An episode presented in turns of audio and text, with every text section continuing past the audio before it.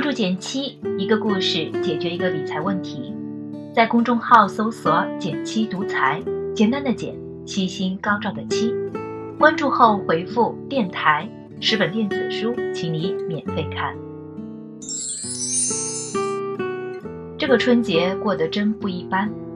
一放假，我便与家人参与了一个游轮游。年初三回来以后，感觉已经变了天，人人都戴上了口罩不说。我们想改善一下伙食，却发现连菜场都关了。反倒是经常光临的一家小餐馆的老板在朋友圈求助，节前囤的海鲜和蔬菜低价出售，愿意送货上门。我一边吃着虾蟹，一边琢磨：这下所有的餐馆可怎么办呢？船上信号不好，刷朋友圈特别费劲，所以前面那几天我对于情况的严峻程度并没有什么感觉。回到城市中。便开启了一轮心惊肉跳的体验。一会儿是某五千轮游轮出现十七人发热，一会儿是某地二十人开会感染了十一个人。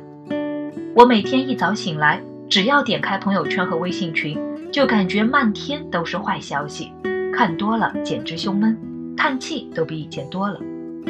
再后来，我索性关了朋友圈，既不看也不发，每天在家里看看书，陪家人聊聊天。感到安心了不少。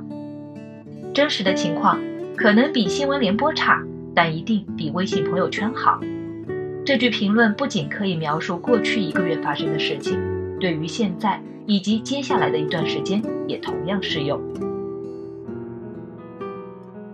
关掉朋友圈，也许只是回归理性的第一步。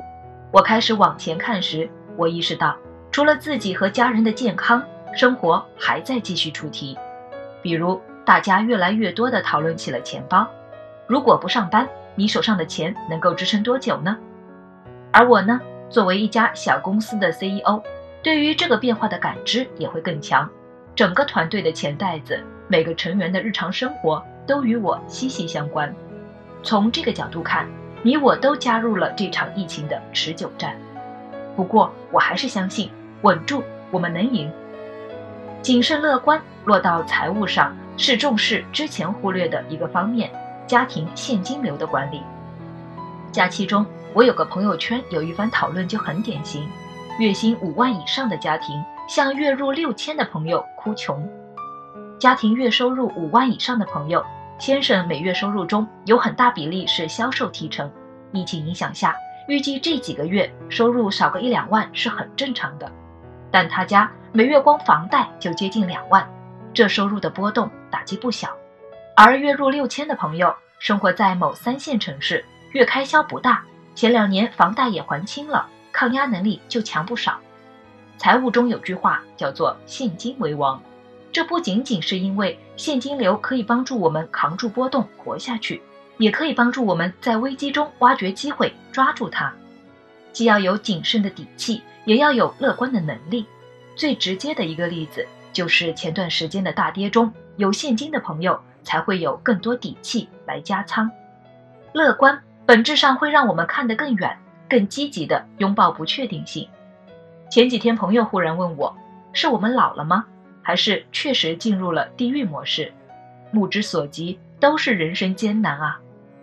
网上有一种观点说，现在最焦虑的就是像我这样。三四十岁的中年人，年纪大的人什么大风大浪没见过，所以不会太焦虑，甚至一开始都不戴口罩。年纪小的人觉得一定可以渡过难关，就让大人们去操心吧。所以，对于我们这一代人来说，这个事件是一次全方位的免疫力升级。免疫力才是一个人的核心竞争力，不单单是指身体健康上的。也包括我们的心理上的、财务上的免疫力，就是抵抗力。